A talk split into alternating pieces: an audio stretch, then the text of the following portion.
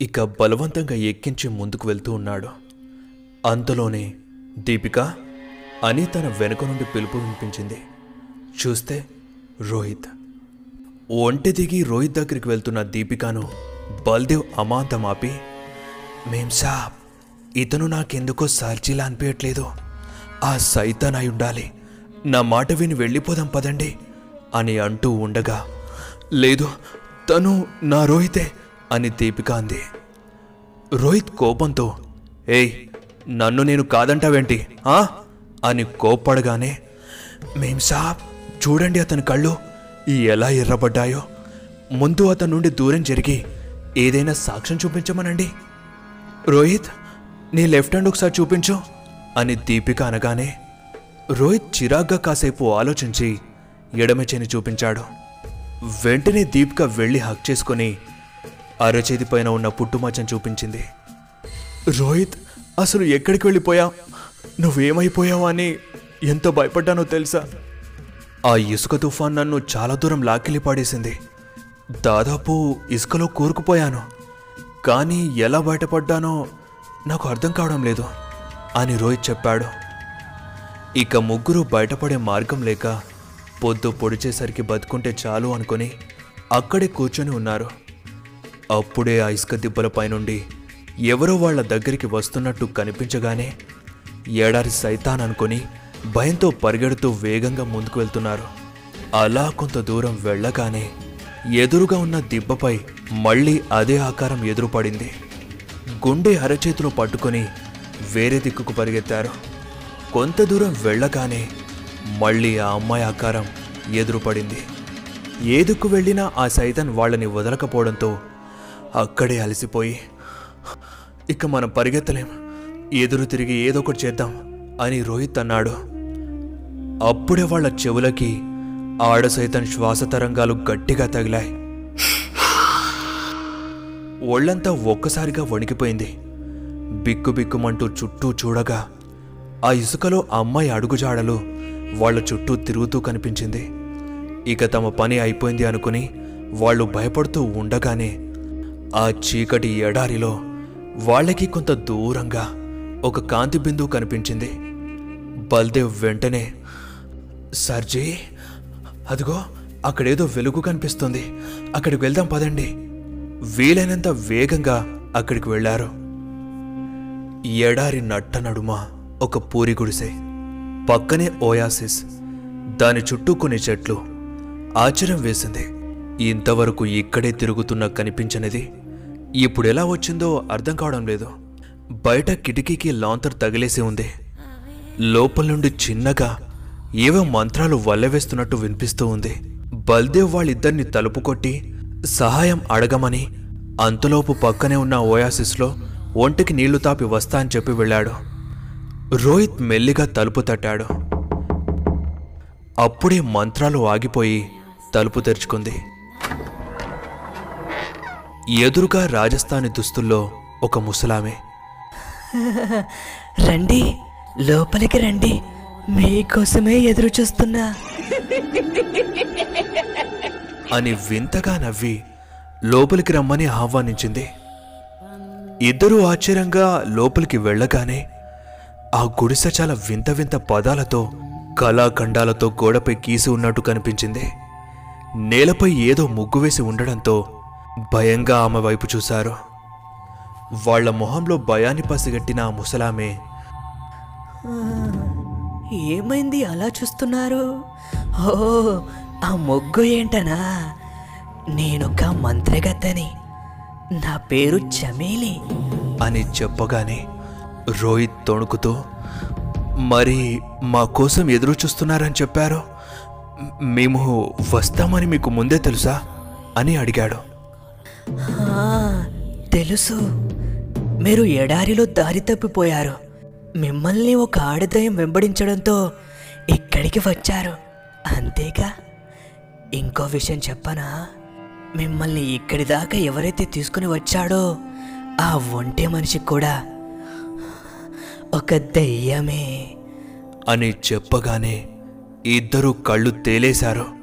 ఎలాగైనా బయటపడే మార్గం చెప్పమని వేడుకోగానే మిమ్మల్ని సురక్షితంగా ఆ దెయ్యం బారి నుండి ఈ ఏడారి నుండి బయటపడేలా చేస్తాను.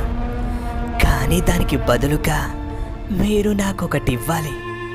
అని ఆ మంత్రగత్తె అడిగింది. చెప్పండి ఏమైనా ఇస్తాం?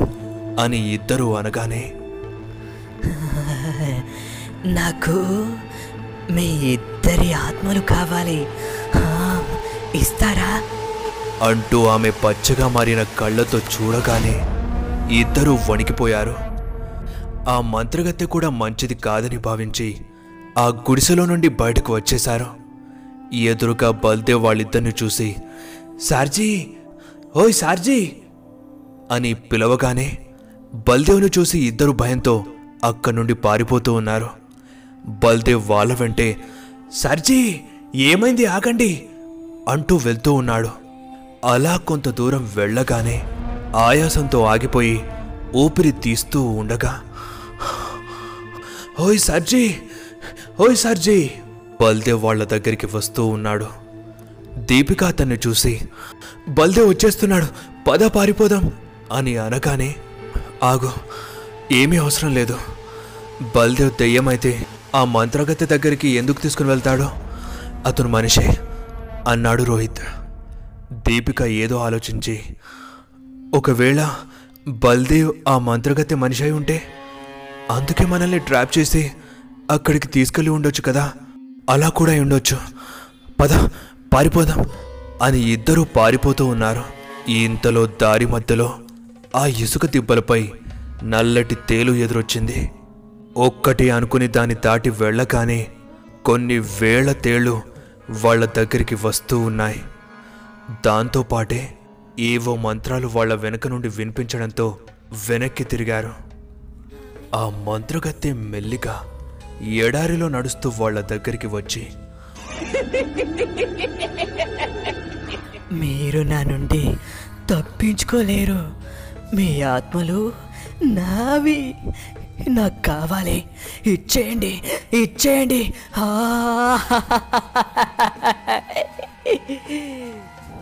అంటూ ఏదో మంత్రం అనగానే ఆ తేళ్ళు ఒక్కసారిగా వాళ్ళిద్దరిపైకి పాకుతూ వెళ్తున్నాయి. అప్పుడే బల్దేవ్ అక్కడికొచ్చి కాపాడే ప్రయత్నం చేశాడు. ఆ తేళ్ళు బల్దేవ్ని కూడా ముంచేసి కాటేస్తూ ఉన్నాయి. ఆ మంత్రగత్తె మంత్రాలు చదువుతూ ఉంది. ఇంతలో హఠాత్తుగా ఇసుక తుఫాను మళ్ళీ మొదలైంది. ఆ ఇసుక తుఫాను దాటికి ఒంటతో సహా అందరూ మునిగిపోతూ ఉన్నారు. అయినా ఆ మంత్రగత్తె మంత్రాలు ఆపడం లేదు. ఆ తుఫానులో నుండి బిగ్గరగా ఒక నవ్వు వినిపించింది. దాంతో ఆ తుఫాను ఇంకా భీకరంగా మారిపోయి ఆ మంత్రగత్తెని పూర్తిగా ఇసుకలో సమాధి చేసింది. ముగ్గురిపై పాకిన తేలు కూడా మటుమాయమైపోయాయి. సగం వరకు ఎడారిలో కూరుకుపోయిన ఆ ముగ్గురు కళ్ళు తెరిచి చూడగానే ఎదురుగా రాజస్థానీ సాంప్రదాయ బట్టల్లో ఒక అందమైన అమ్మాయి ఆ చీకట్లో దేవకన్యలా మెరుస్తూ కనిపించింది.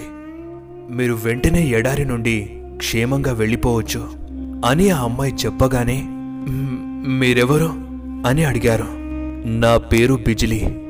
నేను ఈ ఎడారి ఆత్మను. ఎప్పుడైతే మీరు ఎడారి నిషేధ దారిని దాటి ముందుకు వెళ్ళారో అప్పుడే ఆ దారి క్షేమం కాదు తిరిగి వెళ్ళిపోండి అని చెప్పడానికి చాలాసార్లు మీ దగ్గరికి వచ్చాను.